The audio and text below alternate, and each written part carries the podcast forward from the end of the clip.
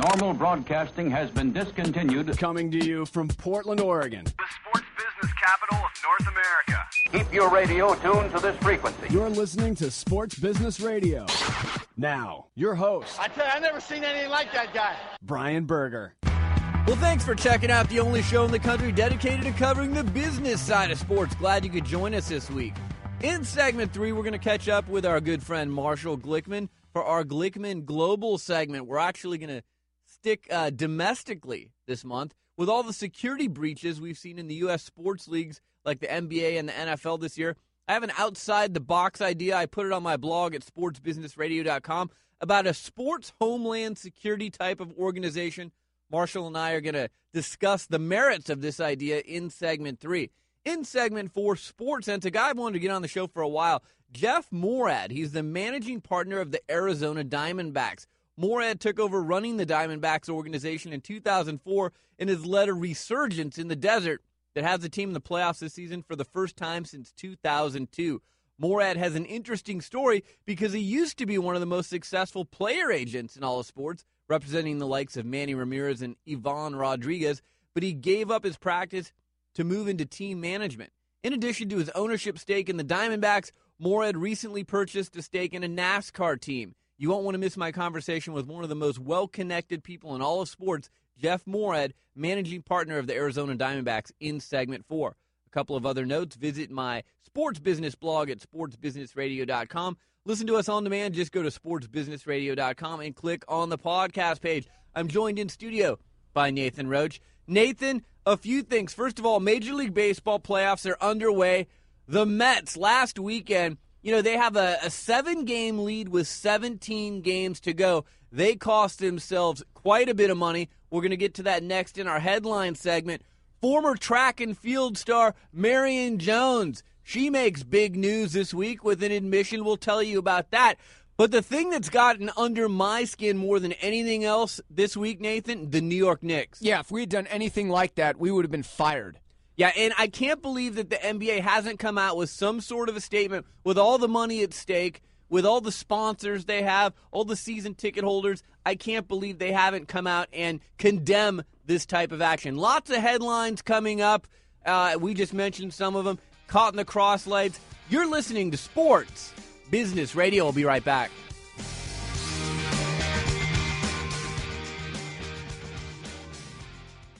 This is Brian Berger from Sports Business Radio. I know many of our listeners dream of a job in the sports industry but don't know where to begin. To me, it's an easy call. Go where sports business education got its start at the Warsaw Sports Marketing Center at the University of Oregon.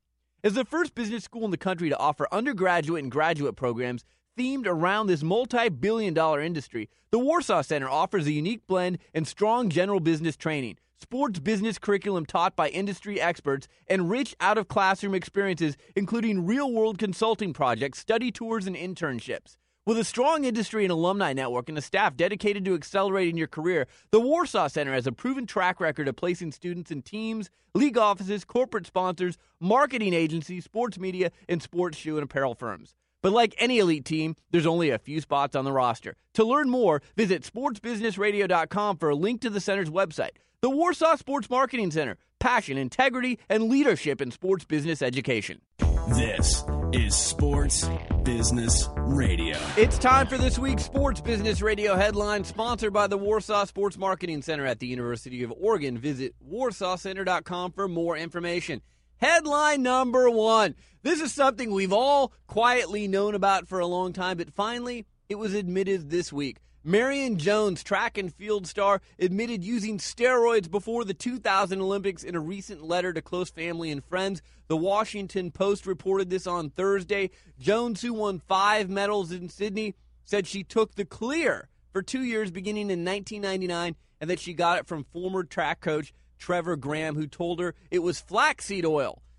Flaxseed oil. Is this this is what everyone? I didn't know. It was a clear. It was flaxseed oil. This is what we hear from everyone. I, I never get this. And, you know, it's amazing after this long that the guilt and pressure finally got to her. That's why I'm amazed with Barry Bonds that he's been able to hold out this long because if I'm an athlete like this, eventually I'm finally going to have to spill this, you know, spill this out and let everybody know. It's probably a huge weight lifted off her shoulders because everybody knew. Well, as you said, until now, Jones had steadfastly denied she ever took any kind of performance enhancing drug.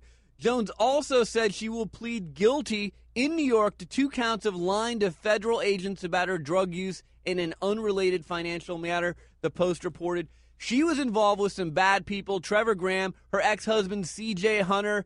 Um, and, you know, it's interesting that she chose now to admit this, but it definitely taints her legacy. She will probably have to give back the five gold medals that she won in Sydney. Our second headline Major League Baseball playoffs are underway. TBS is carrying all of the divisional championship games, all the NLCS games. And I'll tell you what, Nathan, I'm not impressed with their coverage and their studio coverage. I like Ernie Johnson. Frank Thomas looks nervous and tight. Cal Ripken looks okay, but he looks a little out of place. And 520,000 households in Chicago don't even get TBS and can't watch the Cubs. No, I completely agree with you. I think the coverage has been terrible. I agree with you on Frank Thomas. He looks terrified in front of the camera. Cal Ripken, not that bad. Ernie Johnson, who I love when he does the NBA. But the other thing for me is I like watching high def. I spent the money on high def TV. Love watching baseball postseason in high def, and I can't watch it on TBS. So that's frustrating. The other thing that some people are complaining about is the games have been moved to the daytime. We're not seeing the Yankees in prime time. We're not seeing the Red Sox in prime time. If you're in Chicago, the games aren't starting until 9 or 10 o'clock. So some people are complaining, you know what? I'm either at work and I can't see it because it's during the day, or it's too late at night and I've already gone to bed and I get to watch two or three innings. Well, I'm complaining because I am at work. And you know, we talk every year around March about March Madness. Now you can watch streaming video. Why is this not available to be able to watch streaming video of these games right now? Major League Baseball made the decision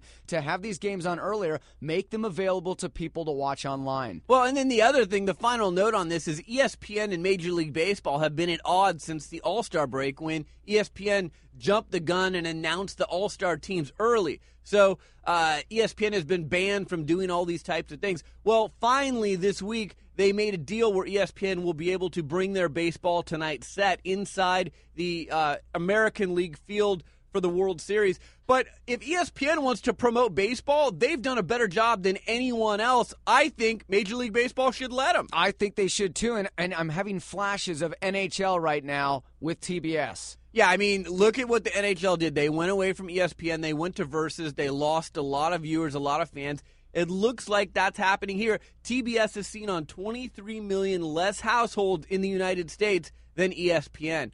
Our next headline Yankees general partner Hal Steinbrenner, the son of owner George Steinbrenner, has been elected as chair of Yankee Global Enterprises, the holding company of the team.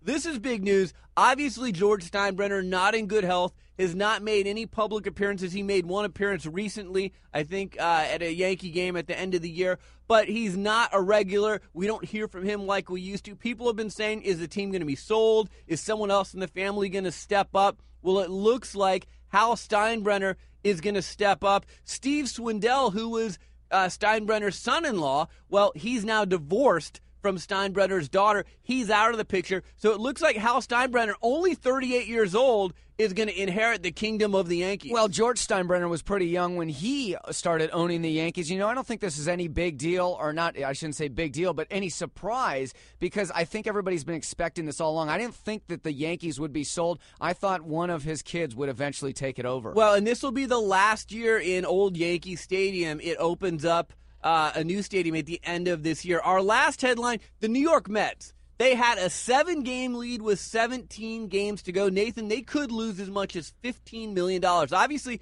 we have no idea how far they would have gone, but if they would have advanced to the World Series, like a lot of people thought they would, they could have made up to $15 million, essentially a million dollars for every home game. Well, yeah, and they've decided to uh, re sign Willie Randolph, the manager, which I think is a big move. After falling apart like that, one of the worst collapses leading into the postseason, they're still sticking with their manager. So if you listen to this show regularly, you know that we do a segment called Caught in the Crosslights, our PR nightmare of the week. We've got a doozy this week. For an in depth analysis of the week's PR nightmare, Sports Business Radio presents Caught in the Crosslights. Well, this one is played out on the largest stage in our country, the biggest media market in the country, in New York. A federal jury decided that Madison Square Garden and its chairman James Dolan must pay 11.6 million in damages to former New York Knicks executive Anucha Browne Sanders over her harassment suit. A verdict earlier Tuesday found that New York Knicks coach Isiah Thomas had sexually harassed Browne Sanders, subjecting her to unwanted advances and a barrage of verbal insults. But he also said uh, he or they ruled that he doesn't have to pay punitive damages. Nathan, this has a lot of layers to it. But first of all, I can't believe that James Dolan and the Knicks let this thing go to trial in the first place. They probably could have settled for about $2 million. Now they're going to pay out 11.6 million. Well, yeah, it has to do with arrogance. I think both these guys are arrogant. They thought that I could just walk right through this thing and get away with it, and clearly that's not the case. Like I said in the opening segment, if I was working, if you were working at a company and something like this happened, we would be fired immediately. Why is Isiah Thomas still able to work for the Knicks? It amazes me. Well, the next thing here is the NBA's reaction, or in this case, lack of reaction. There is an appeal taking place. Maybe they're waiting for the appeal to run its process. But let's go back to Harold Reynolds, the broadcaster who was immediately fired at ESPN when there were allegations of sexual harassment. They came down hard and fast with their ruling. The NBA, they've got sponsors, they've had problems. What are they waiting for before they condemn this kind of action in the workplace? They don't have to throw Isiah and James Dolan under the bus, but you wonder if this was a player the player probably would have faced a stiff penalty. But because it's an owner, and basically David Stern works for the owners, it seems like there's a different playing field. No, here. and I agree. And you know, the one thing that frustrates me, and this is a total sidebar, is every picture I see of Isiah Thomas going in or out of the courtroom, he's constantly smiling as if he's above this whole thing and it's not that big of a deal, and that's frustrating. Well, I mean, Isiah Thomas has been bulletproof during his tenure. He's made one bad decision after the next with the roster. He hasn't been that great of a coach. And now you've got this embarrassment. It will be very interesting to see how this all plays out. We're going to talk about this a little more coming up next. Marshall Glickman, we're going to do our Glickman Global segment. You're listening to Sports Business Radio. We'll be right back.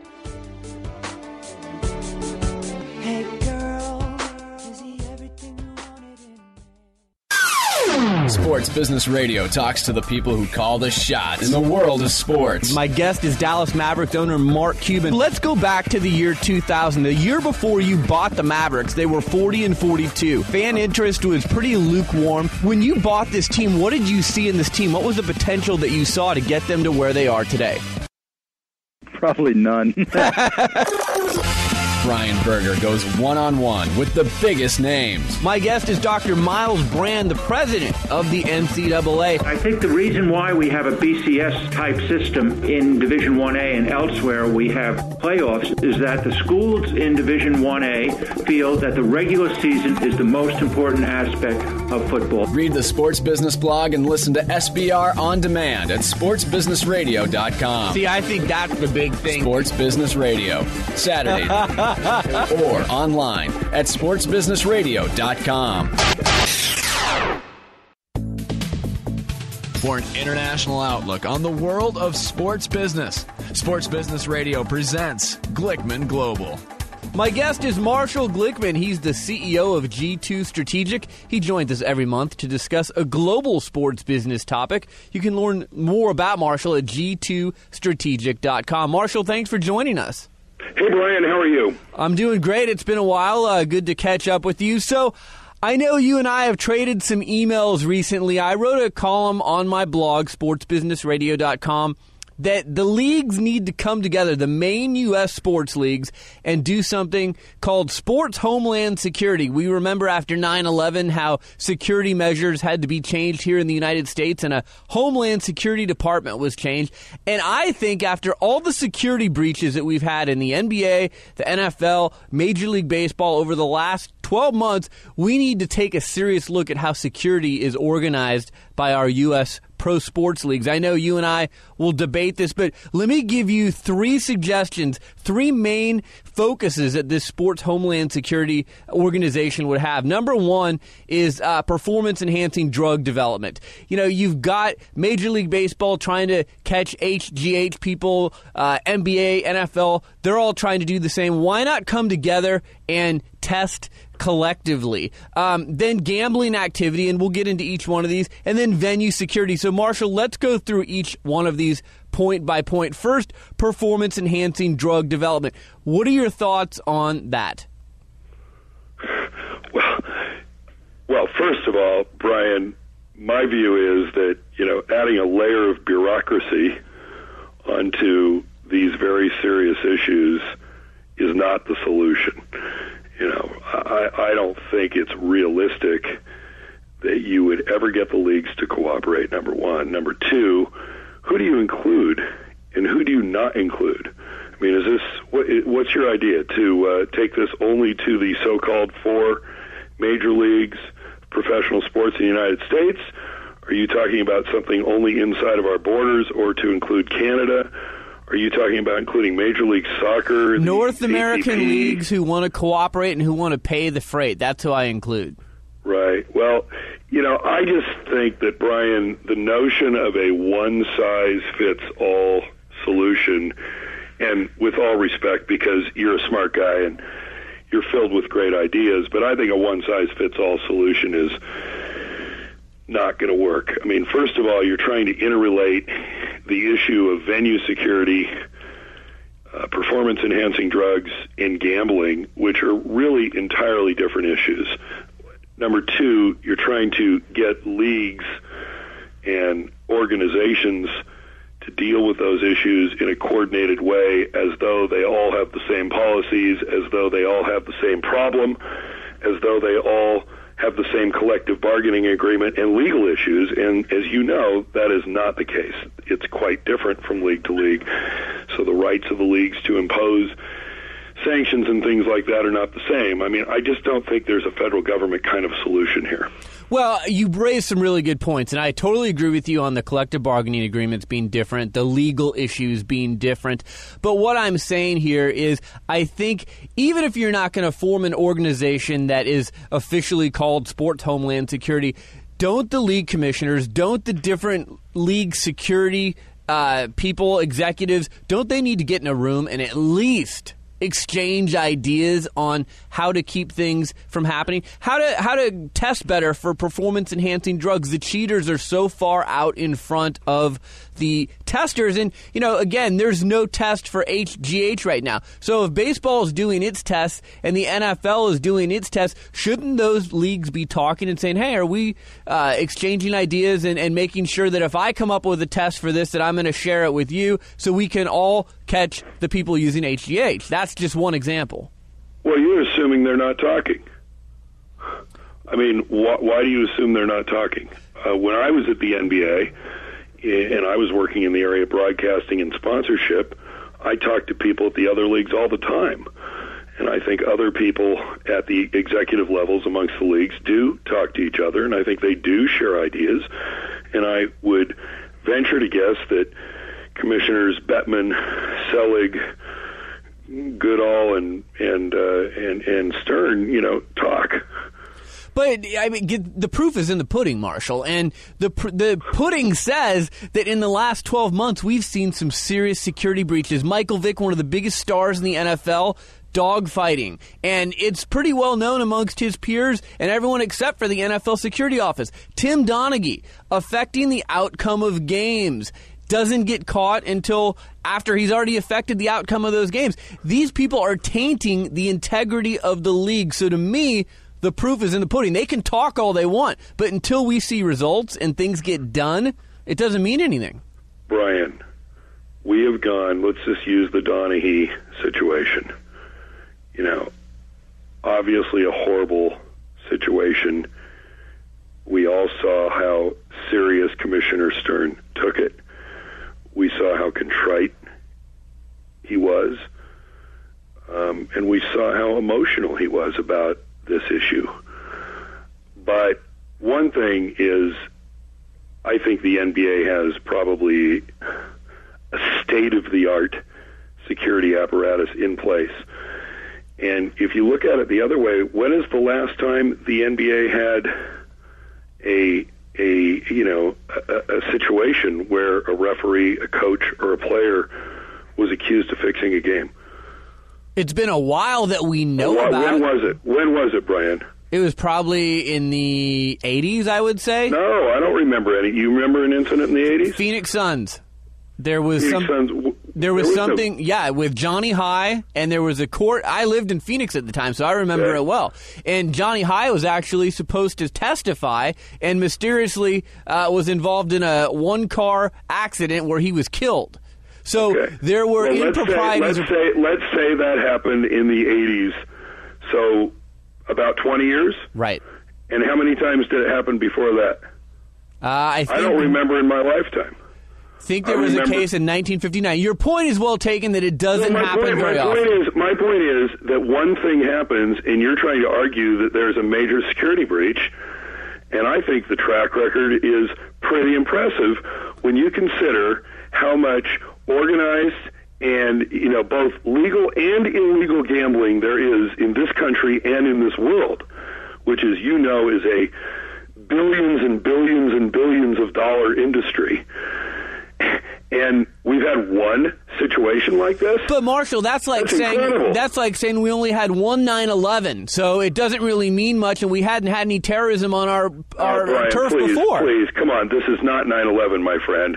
Nobody died here. I understand, This but what I'm not- saying, there was a this is- security breach. Don't don't make ridiculous analogies. This is not 9/11. This is an NBA referee, and guess what? It looks to me like the NBA security apparatus worked in this case. He was caught, and the commissioner spent about 24 hours contemplating what to do, and then took swift and decisive action. Did he not? He did, and he handled the press conference brilliantly, and I've said Okay. that on the show. The next, And, now, and Brian, and so how is it that you think that having some formal organization amongst various sports leagues to deal with a problem that really isn't a very big problem is going to make somehow anticipate? Look, Brian, if one guy is on the take, if if the you know here's a situation where Donaghy is desperate, he's got gambling debts apparently purportedly as as reported right to mobsters the guy's scared for his life, and so he throws games or he tries to manipulate the outcome of games, right? I mean, that's what happens in the real world. This is real life. People are human, and human beings are vulnerable. I don't think all the security in the world no matter how sophisticated, no, how, no matter how much eavesdropping, spying, or whatever other techniques could be used, would have changed that that happened or not happened. I don't think it would have changed it. You had a, you, you know a circumstance here. I find it rather incredible that this hasn't happened with more frequency.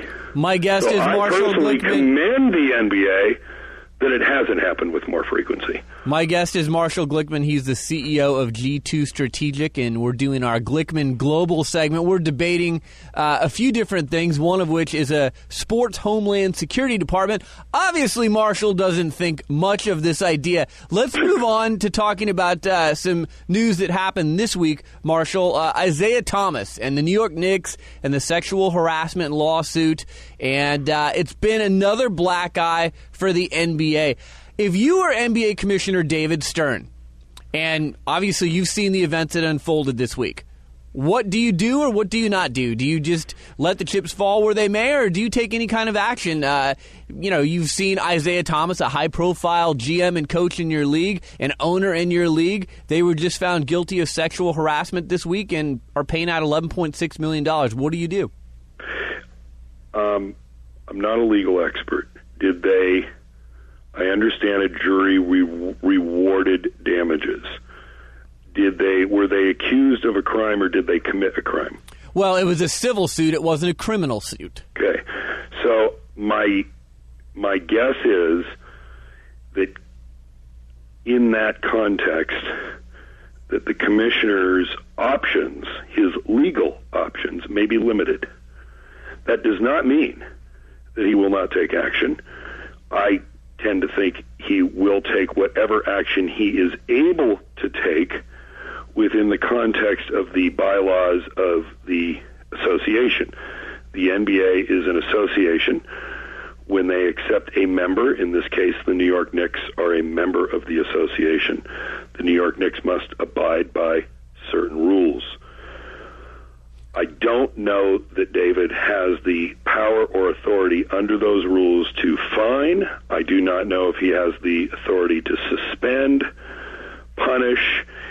I don't know. If he does, knowing his character, in this particular case, this is a guy who I do happen to know, and I think he's one of the most moral and highly ethical people I have ever encountered in my life. And this is stuff that I know behind the scenes, you know, he's not happy about. So I'm sure that he'll take whatever actions he can and are appropriate to the situation. Well, Marshall, that's all the time we have. Uh, I'll be very interested to watch and see how that unfolds as well. You know, I agree with you about Commissioner Stern. I think he's the best commissioner in all of sports. I think, you know, high moral values.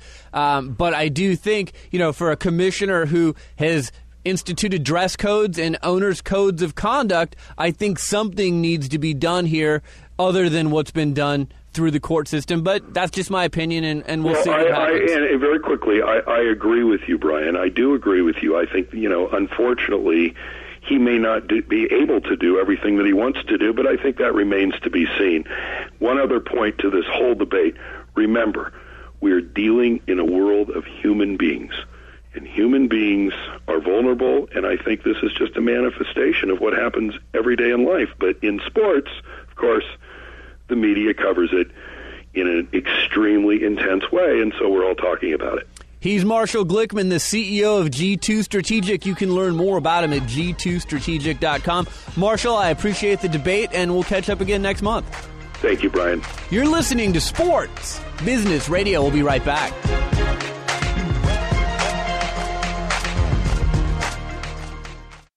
Hi, this is Brian Berger, host of Sports Business Radio. When I'm looking for a place to have dinner with family, friends, or business associates, there's only one restaurant on my list Morton's the Steakhouse, the best steak anywhere. In its 28th year in business, Morton serves only the finest quality foods, featuring USDA prime age beef, fresh seafood, hand picked produce, and decadent desserts prepared to perfection.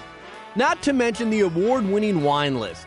When my destination is Morton's, the best is always on the menu. And they treat me like a VIP during every visit, whether in the dining room or the private boardrooms. With almost 75 restaurants conveniently located around the world, Morton's is the gold standard when it comes to steakhouses. To find the Morton's nearest you or to make a reservation, go online to Mortons.com. Morton's, the best steak anywhere, and the official steakhouse of Sports Business Radio. One on one with those making the big time decisions that impact your sport. This is Sports Sense on Sports Business Radio. Sports Business Radio. My guest is Jeff Moorad. He's the managing partner of the Arizona Diamondbacks. Jeff, I know you're very, very busy this week. Uh, thanks for making some time for us. Well, thank you. It's great to be here, Brian. Congratulations on the success of the Diamondbacks this season. I've got to tell you, I'm a native of Phoenix, so I'm particularly excited about uh, the success and the return to the playoffs. I think for the first time since 2002. Tell me about the uh, the temperature down there with the fans, the sponsors. It's got to be very exciting right now. I'll tell you what, the city's on fire. It's uh, really been fun. Uh, we probably had the best crowd that I've seen since Game Seven of the World Series here last night and uh, you know people kind of scratch their heads occasionally and wonder you know how far uh, the organization has come.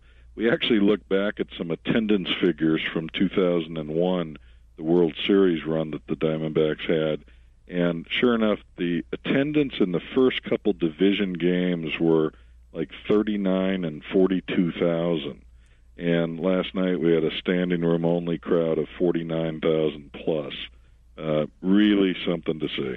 Yeah, I mean, it's amazing. Again, I grew up down there. There wasn't baseball for a long time, and the city seems starved for it. So now that it's there, now that you've uh, returned to the playoffs, I would just imagine that uh, the city is a buzz. It's really great. Uh, there's a there's a great excitement level uh, throughout the, the Arizona area, and it's uh, yeah, I think people are excited about the team that we've put together. Josh Byrnes and his baseball operations staff have done a terrific job of building a team not just for the short term, but a team that has the potential to win consistently going forward.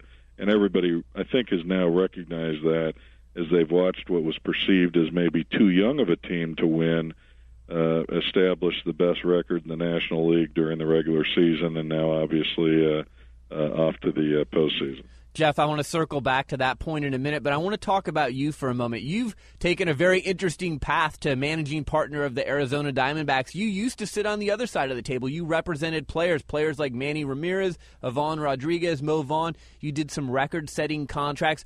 What about this Arizona opportunity attracted you to switch from one side of the table to the other? Well, I'd really made a more general decision that it was time for a career change, and uh, over a couple year period, uh, began to put my ear to the ground and listen to opportunities that might make sense uh, from an ownership perspective. And uh, sure enough, uh, the opportunity here in Arizona called, and uh, frankly, it was too good to turn down. I'm I'm thrilled that I made the move. Uh, to say nothing of the fact that I had a very rewarding career, a very satisfying career for 20 years on the representation side and you know, established many relationships which continued today um, during that period and and I uh, you know, wouldn't trade it for anything but uh, but I'm glad to be where I am and obviously excited to be able to watch uh, the Diamondback organization uh, kind of turn the corner and uh, really regain some of the uh, the respect that it had in the in the past.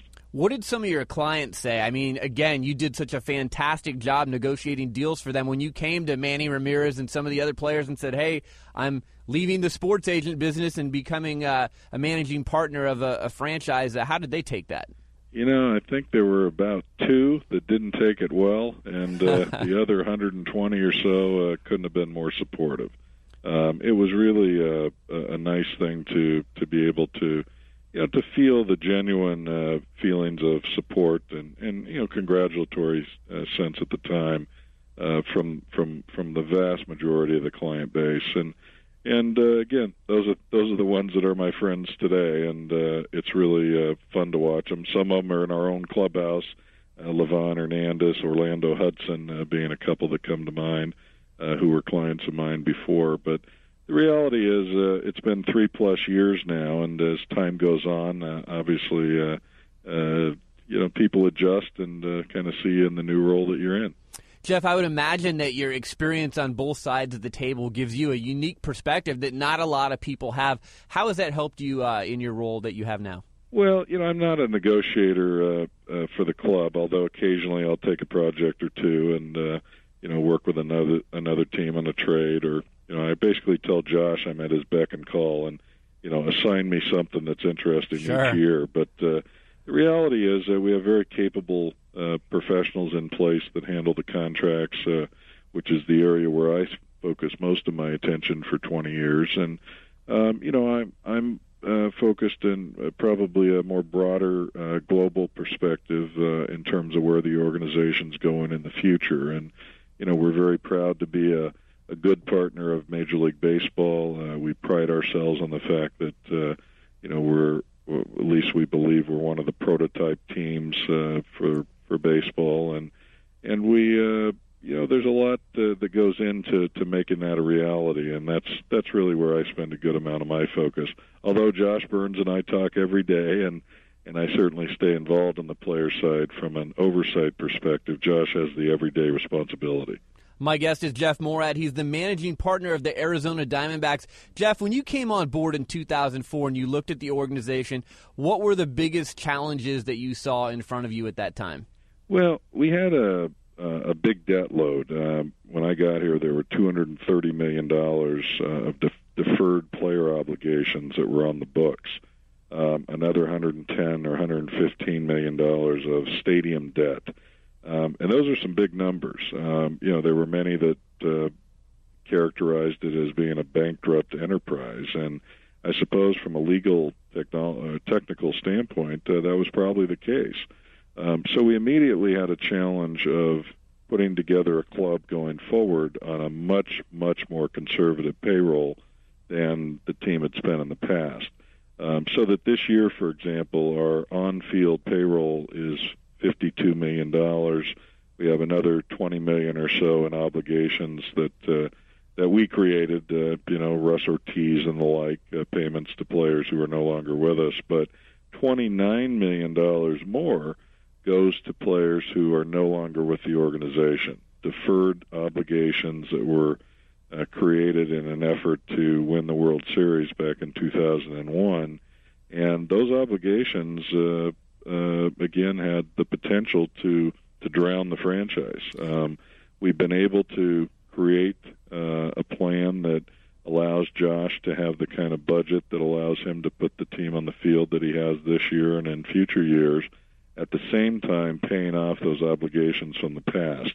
So that we focused on, um, you know, managing through that debt. We've refinanced a portion of it, um, and we're, you know, and each year it lowers. Next year it'll be 24 million of past obligations as opposed to 29. And as we create greater flexibility, um, all of the excess monies will go right into the current payroll because we're nobody's interested in taking money out of the franchise. There's never been a dollar taken out, and there really isn't going to be any in the foreseeable future. But our focus at this point is on uh, some of the other revenue streams, uh, the broadcasting side, for example. Uh, sponsorship and uh, corporate partnership uh, relationships and the like. Jeff, I want to talk about NASCAR for a moment. I understand that you uh, recently became part owner of a NASCAR team. Tell me about how that deal came about. I understand that uh, one of your partners on the deal is a former client of yours, Troy Aikman. That's right. Um, well, Troy and Roger Staubach had started a team that's really been a very successful, uh, now in their second year of operation, but a very successful uh, team in a, in a short amount of time. Um, the '96 car, uh, the uh, the Texas Instruments uh, HDTV DLP car, um, and we're very excited to uh, have been able to do a deal that uh, allows us to keep Troy and Roger as partners. And along with Tom Garfinkel, who is the chief operating officer here at the Diamondbacks, uh, I decided that uh, NASCAR was something that uh, you know, would be an interesting business and frankly uh, an interesting area to uh, focus a little passion on. So I uh, we were fortunate enough to put together a deal that made sense to Troy and Roger and their partners, and as of about a month ago, uh, we took over control of the team. That's fantastic. I've had Roger Staubach on the show before, and I know he was very excited about his uh, entree into NASCAR. So it begs the question I know there's Roush Fenway racing and there's cross promotion between the Red Sox and NASCAR. Might we see any cross promotion between your NASCAR team and the Arizona Diamondbacks? Well, I'll give you a hint. Uh, we hired a driver, uh, although Tony Raines has been a terrific professional and uh, is going to continue to drive in our car for the rest of the 07 season. Uh, we've hired uh, J.J. Yeley, who's going to drive for us for the next three years. And for any of uh, you in the audience who know uh, JJ. Uh, he's a Phoenix native, like yourself, and uh, um, let's just say we're all excited about the Diamondback connection.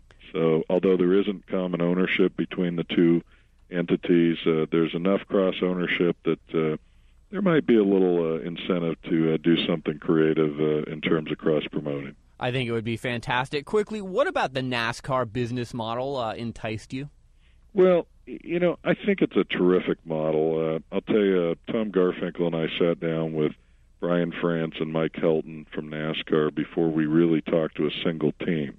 Um, we had a number of teams that we had in mind to approach, but much like uh, I sat down with the commissioner of baseball, Bud Selig, when I got involved in the ownership side of the game, and you know, it kind of all started and ended with with the commissioner. Um, I felt like, uh, and Tom felt, that the appropriate way to get involved in the NASCAR business was to begin uh, with Brian and Mike. And they were kind enough to uh, share their philosophies about the business, both current and future. And uh, and I told them that if we got involved, if we found a situation that made sense to us, that we only wanted to do it in the right way. And uh, much like the Diamondbacks have been a good partner to Major League Baseball. Uh, it's our desire to have Hall of Fame Racing uh, be a uh, a real prototype uh, partner in NASCAR, and that's uh, the way we approach the the business, and certainly the way we intend to uh, to operate it going forward. Well, anytime you can get the insight of the uh, commissioners and the people running the sport, that's fantastic. My last question for you ProTrade.com. I know you're involved with them. is if you don't have anything else to do after spending time on the Diamondbacks and, and now NASCAR. ProTrade.com. Jeff Ma appears on our show regularly. Tell me about your uh, association with ProTrade, if you would. The great Jeff Ma. Yes. Um, well, Mike Kearns uh, worked with me when I was in the agent business uh, many years ago, and uh, we had an idea that we talked about uh, kind of uh, much as Tom Garfinkel and I have talked about NASCAR on the side. Uh, and Mike and I decided to start a business, and uh, the business became Pro Trade, uh, which essentially is a an athlete stock market that uh, is that allows users to uh, to buy and sell players uh, or stocks uh, in players, and um, you know it's been a really really fun project to work on. Uh, my good friend Billy Beane from the Oakland A's uh, played a role in helping us conceptualize the business. The late Bill Walsh was on our advisory board. Uh, Jerry West uh, from basketball is uh, someone who has helped us as well, and we've we've really enjoyed the process of putting a company together. Uh, my primary partner in the business is a gentleman named Kevin Compton, who is a, a world-renowned uh, venture capitalist in Silicon Valley, and Kevin has done a terrific job in in helping Mike Kearns and Jeff Ma and I, as well as Brent Jones, the former 49er, all uh, has helped us uh, understand how to build a company in the technology area from the ground floor. And it's been a terrific experience following the business. Well, Jeff, you, just from talking to you for the last uh, 10 minutes or so, you are obviously someone who's done an incredible job of networking with very smart people over the last 20, 25 years. You're using that to your advantage. I wish you the best of luck. I'll be rooting for the, the Diamondbacks as the playoffs progress, and I really appreciate you taking time. Well, thank you, Brian. Uh, go D-backs, and uh, happy to uh, be part of the program. Thank, thank you. Thank you very much. We'll catch up soon. You're listening to Sports Business Radio. We'll be right back.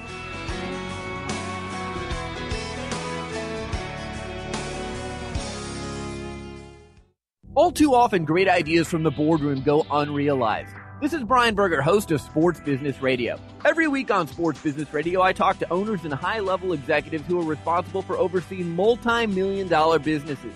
And guess what? Sometimes they can't achieve everything they'd like to on their own. That's why I want to tell you about a company that's helping senior level executives realize their potential and meet their business objectives.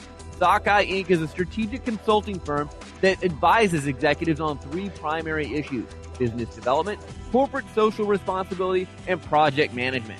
Whether it's providing a critical outside perspective or if it's just making sure your project is delivered on time and within its budget, Sockeye Inc. is the company to turn to. As a high level executive responsible for making key decisions every day, you need trustworthy counsel that will help make your great ideas a reality.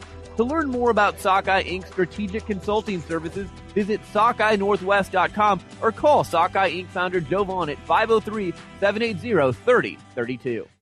This is Greg Oden, the number one pick, and you're listening to Sports Business Radio. Well, besides their surprising 14 and 1 finish to the season, the Colorado Rockies are giving baseball fans yet another reason to cheer for them this postseason. The widow of Rockies Double A coach Mike Coolbaugh, who died after getting hit by a line drive earlier this season, will be granted a full share of the team's playoff winnings after a team vote this week. Nathan, last year's World Series champs, the St. Louis Cardinals, received a record $362,000 per player. That was a full playoff share.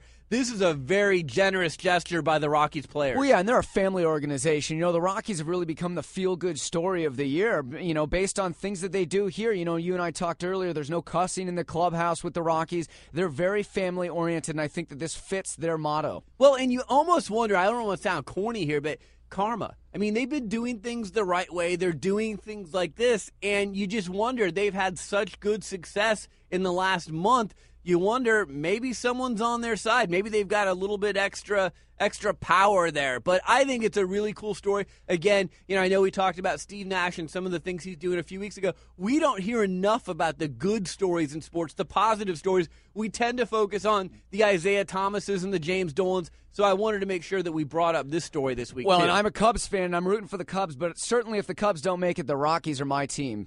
Well, you know, it was really great to catch up with Jeff Moorad. This is a guy, again, I wanted to have him on the show for a long time. He was a very successful sports agent. He worked closely with Leigh Steinberg. He served as a consultant on the movie Jerry Maguire and For the Love of the Game. This is a guy who knows the business very well, and he moved over to the other side of the table. He's now an owner. He owns not only the D backs, but he bought a NASCAR team. So, a very uh, well versed person, well connected person in the world of sports. I thought it was an interesting conversation. Yeah, certainly great to catch up with him. Again, I'm a Cubs fan, but you know what? He's a great guy and a great organization. Also, want to thank Marshall Glickman for our Glickman Global segment. Our show staff Nathan Roach, Bobby Corser, Josh Blank, Darren Peck, Ron Barr, James Harris, Joe Vaughn, and Doug Zanger, and our sponsors Morton's The Steakhouse, the Warsaw Sports Marketing Center at the University of Oregon, and ProTrade.com. A podcast reminder if you ever miss our show live, you can catch us on demand via podcast. Just go to sportsbusinessradio.com and click on the podcast page. I'm going to be headed to Los Angeles soon. I'm going to spend some time with USC head football coach Pete Carroll. He doesn't do a lot of interviews. I'm going to be given some access with him. We'll bring that to you here on Sports Business Radio. We're going to go behind the scenes for USC football. Should be fun. Should be real interesting. He doesn't do many interviews, so I'd like to hear what he's got to say to you. Definitely. And it's in La La Land, so it's always fun down there. I'm Brian Berger. You've been listening to Sports Business Radio. Have a terrific week.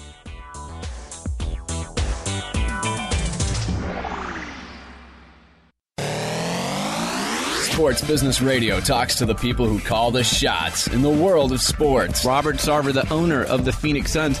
When people come to a Suns game, what kind of an experience do you want it to be for them? We want them to be entertained from the time they walk in to the time they leave.